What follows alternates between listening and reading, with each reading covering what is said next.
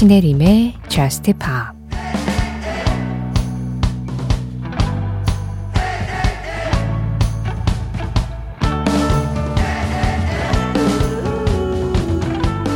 내가 가진 건 시간뿐이고 우리의 계획을 다 취소해야 한다고 해도 난 평생 여기 머물 수 있어.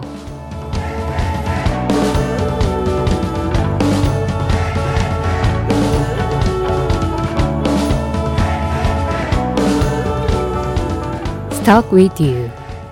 아리아나 그란데와 저스틴 비버의 노래로 신혜림의 저스트 팝 시작합니다.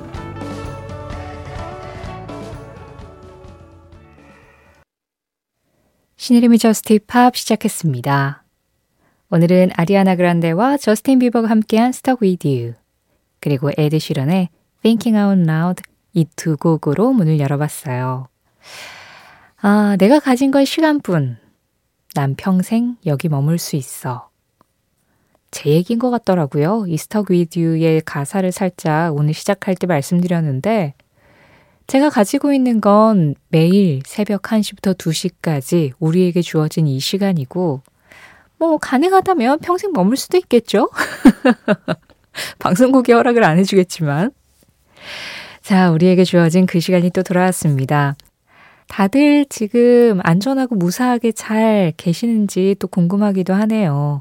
오늘 뭐 라디오뿐만 아니라 어떤 매체를 틀어도 다 온종일 태풍 이야기였죠. 그만큼 위험한 상황이었고 그만큼 우리가 우리의 안전을 지켜야 되는 상황이어서 세상이 좀 떠들썩할 수밖에 없었는데 별탈 없이 그냥 평소처럼 우리가 뭐 늘 그랬듯이 그냥 새벽 1시다 저스트팝 들어야지 이런 마음으로 오셨기를 바랍니다. 우리에게 일상이란 게 얼마나 소중한 건지 항상 이런 일이 생길 때마다 느끼게 되죠. 자, 김승현님 그 일상에 약간 변화가 생기셨군요. 이제 계약이네요. 요즘 여름방학 너무 짧죠? 저는 방학 기간 동안 저스트팝으로 충전 잘했어요. 이제 방학보다 조금 더 좋아하는 제 일상으로 돌아갑니다. 저스트팝은 조금 덜 듣게 되겠지만 그래도 종종 챙겨드릴게요. 계약으로 설레는 날까지 저스트팝 들으면서 방학 마무리해봅니다. 네비보이의 Where Are We Now? 어제 물음표 특집 듣다가 신청해봅니다 하셨어요. 지금 이 사연만 딱 들으신 분들은 방학보다 조금 더 좋아하는 나의 일상, 계약으로 설레는 날 이런 표현들이 제법 생경하게 좀 들리실 수 있을 것 같아요. 어떻게 그럴 수 있지? 우리 승현님은 선생님이십니다. 그리고 제가 지금까지 승현님께 받았던 사연으로 추측컨대 학교 생활을 매우 열심히 하시면서 또 즐겨 하시는 선생님이신 것 같습니다.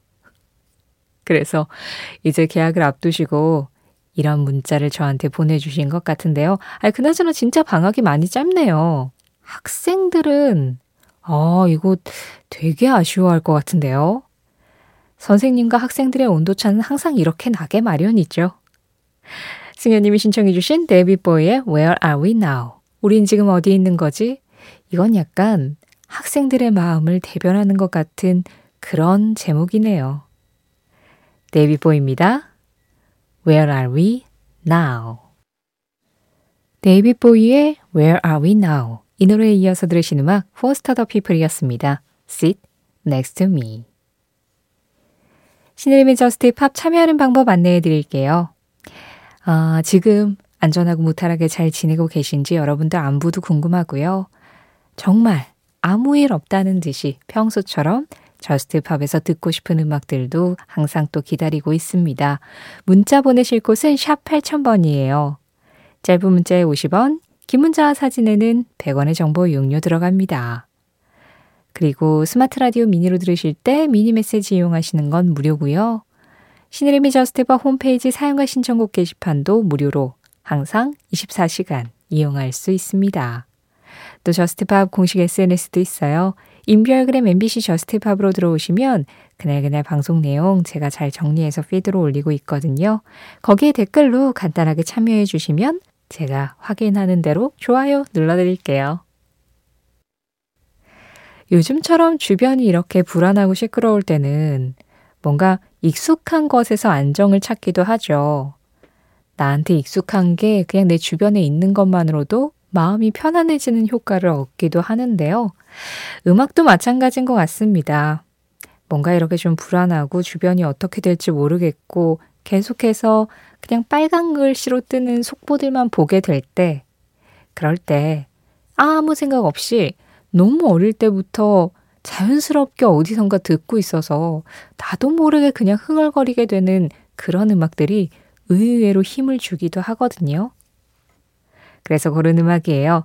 전혜리님 그리고 1172번님이 예전에 신청해 주셨는데 언제쯤 보내드리는 게 좋을까 하고 계속 딸막딸막 하다가 드디어 이 자리에 탁 안착한 음악입니다.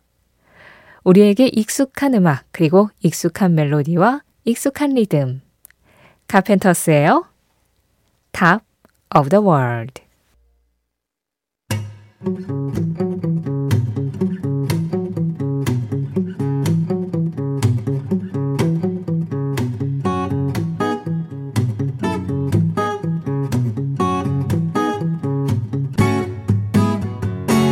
신혜림의 저스트 팝.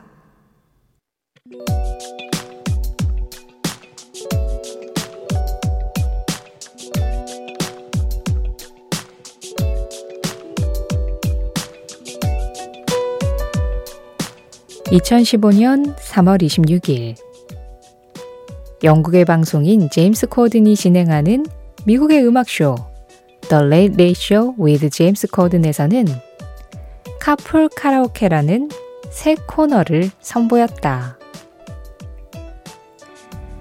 제임스 코든은 2009년에 한 팟캐스트에서 호스트가 조지 마이클과 함께 차 안에서 노래하는 모습을 보고 이 코너에 영감을 얻었는데 아주 평범한 상황에서 유명한 누군가와 그 사람의 노래를 부르는 것이 재밌을 거라고 생각했다.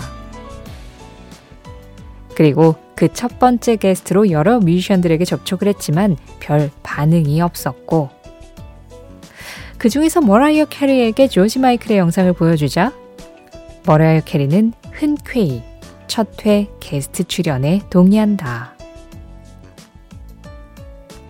이후 이 코너에는 저스틴 비버, 스티비 원더, 마돈나, 폴 맥카트니뿐만 아니라 BTS와 블랙핑크도 출연했는데 그 중에서도 아델의 출연분은 동영상 사이트 2억 6천만 뷰를 기록했고 2016년에는 음원 스트리밍을 제공하는 A사와 라이선스 계약에 합의해 음악 엔터테인먼트의 새로운 활로를 개척했다.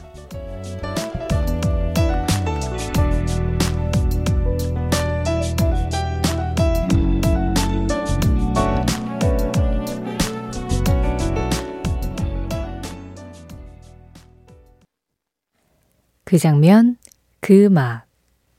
오늘은 2015년 3월 26일 머라이어 캐리의 Always Be My Baby와 함께 카풀 카라오케 런칭 현장을 다녀와 봤어요. 이거는 한번 영상을 찾아보시면 더 좋을 것 같은데요.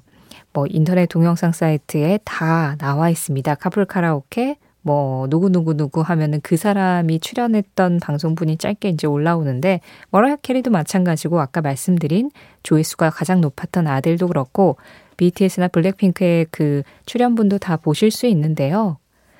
호스트가 차를 막 운전해요. 근데 우리 차 안에서 운전하면서 노래 많이 듣기도 하고 라디오도 많이 듣고 그러면서 이제 온전히 나만 있는 공간이니까 그 노래 많이 따라 부르고 그러잖아요. 온전히 나만 있는 그런 편안한 공간에서 노래를 따라 부를 때 그 노래의 주인공이 내 옆에서 같이 불러주면 얼마나 좋을까. 이런 아이디어에서 시작된 코너였는데 이게 굉장한 인기를 얻으면서 매번 나올 때마다 좀 화제가 되기도 하고 아까 말씀드린 것처럼 음원 스트리밍 사이트하고 라이선스 계약도 돼서 이제 거기에서 불렀던 노래들을 그 음원 사이트에서 바로바로 들을 수 있게 딱 만들어주기도 하고 그런 거죠. 그래서 사실 음악을 주제로 한 어떤 쇼에서 음악 코너 하나가 음악 엔터테인먼트 업계 전체에 좋은 영향을 끼치는 거, 그게 단 하나의 아이디어에서 시작됐다는 게 참 훌륭한 예인 거였던 거죠. 사실 라디오에서도 음악 코너 정말 많이 하잖아요. FM 라디오는 뭐 당연히 음악이 주인공이기 때문에 어떤 프로그램이든 음악 코너는 꼭 있고, 저도 팝 전문 프로뿐만이 아니라 그 전에 이제 다른 FM 프로그램들을 했을 때에도 음악 코너들 거의 안 해본 게 없는 것 같아요. 뭐 라이브 코너, 인터뷰 코너 이런 건 기본이고, 뭐 음악 이야기를 또 하고 아티스트 이야기도 하고 앨범 이야기도 하고, 그러다가 음악을 가지고 뭐 그걸 약간 드라마틱하게 만들어서 드라마화해서 그 음악이 어떻게 만들어졌는지를 약간 드라마틱하게 전한 적도 있었고, 뭐 그 한 곡의 음악과 연관된 무수한 다른 음악들을 같이 이렇게 소개하는 그런 경우도 있었고, 시대를 좀 관통해서 하는 코너도 있었고, 뭐 별의별 거 다 했죠. 제가 방송 작가만 15년을 넘게 했는데 아니에요. 그렇지만 다 했다고 생각할 때가 가장 위험할 때예요. 저도 다뤄보지 않은 완전히 새로운 아이디어의 음악 코너가 분명히 있을 겁니다. 그런 게 번뜩하고 떠오르면 무조건 저스트팝에서 가장 먼저 시작할게요. 그래서 저희도 뭐 이런 식으로 어떤 프로그램에서 좀 성공한 코너가 돼서 막 여기저기 제휴도 들어오고 그랬으면 좋겠네요. 자, 우리는 카풀 노래방 이런 건 할 수 없으니까 스튜디오 노래방 이런 걸로 해가지고 어떻게 아티스트 좀 섭외하고 이럴까요? 머라이어 캐리가 저스트팝에 와줄진 모르겠네요. 그 장면, 그 음악. 오늘은 2015년 3월 26일. 음악 엔터테인먼트의 확장을 이뤄낸 The Late Late Show with James Corden의 카풀 카라오케 런칭 현장을 다녀와 봤습니다.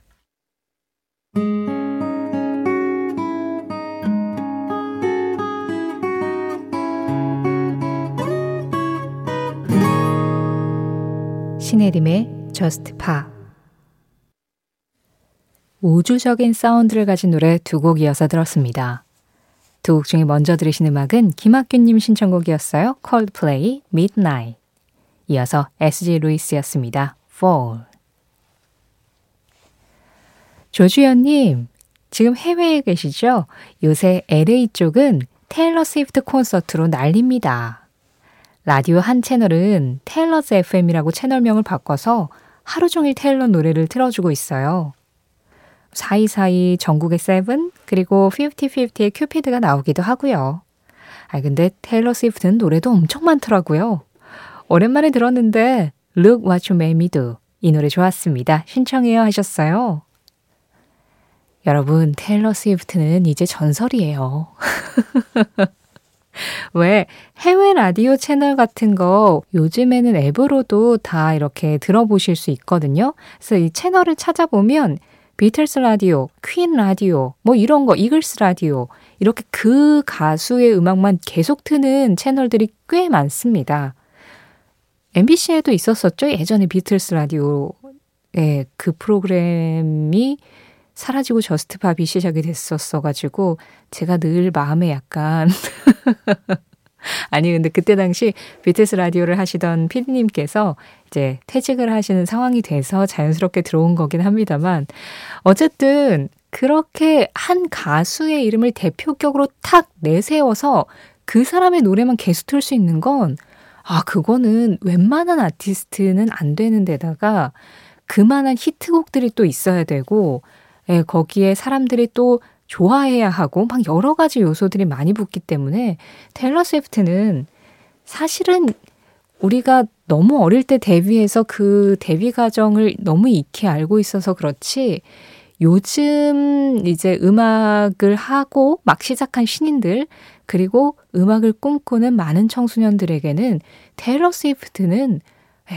정말 대단한 롤모델이자 우상이죠. 이 정도의 그 난리가 날 법할 정도의 뮤지션이긴 해요. 그리고 워낙 또 히트곡이 많아서 저스트팝에서도 테일러 스위프트의 음악들은 항상 굉장히 다양한 노래들이 신청곡이 들어오거든요. LA는 요즘 그런 상황이군요. 현지 소식 감사드리면서 테일러 스위프트입니다. Look what you made me do. 바위 밑에 살거나 햇빛 아래에서 걷거나 둘 중 하나다. 인생은 대부분 그렇게 흘러간다. 식스토 로드리게스. 식스토 로드리게스의 한마디에 이어서 들으신 음악 슈거맨이었습니다. 영화 슈거맨의 OST였고 그 슈거맨의 주인공이었던 로드리게스의 목소리였죠. 이 노래 4576번님이 신청해 주셨는데요. 식스토 로드리게스의 사망 소식을 들었습니다. 고인의 명복을 빕니다. 슈가맨 신청합니다 하셨어요. 현지 시간으로 지난 8월 8일에 세상을 떠났다는 소식이 전해졌습니다. 81살의 나이였는데요.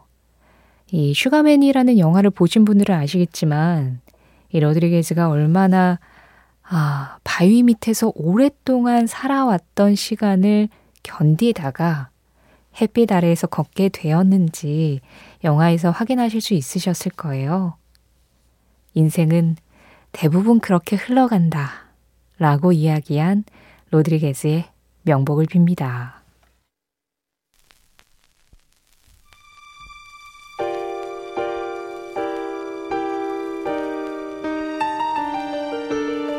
Sorry seems to be the hardest one. 오늘 저스트팝의 끝곡 2035번님 신청곡입니다. 블루 피처링 엘튼 존, Sorry seems to be the hardest word. 이 음악 전해드리면서 인사드릴게요. 지금까지 저스트팝이었고요. 저는 신혜림이었습니다.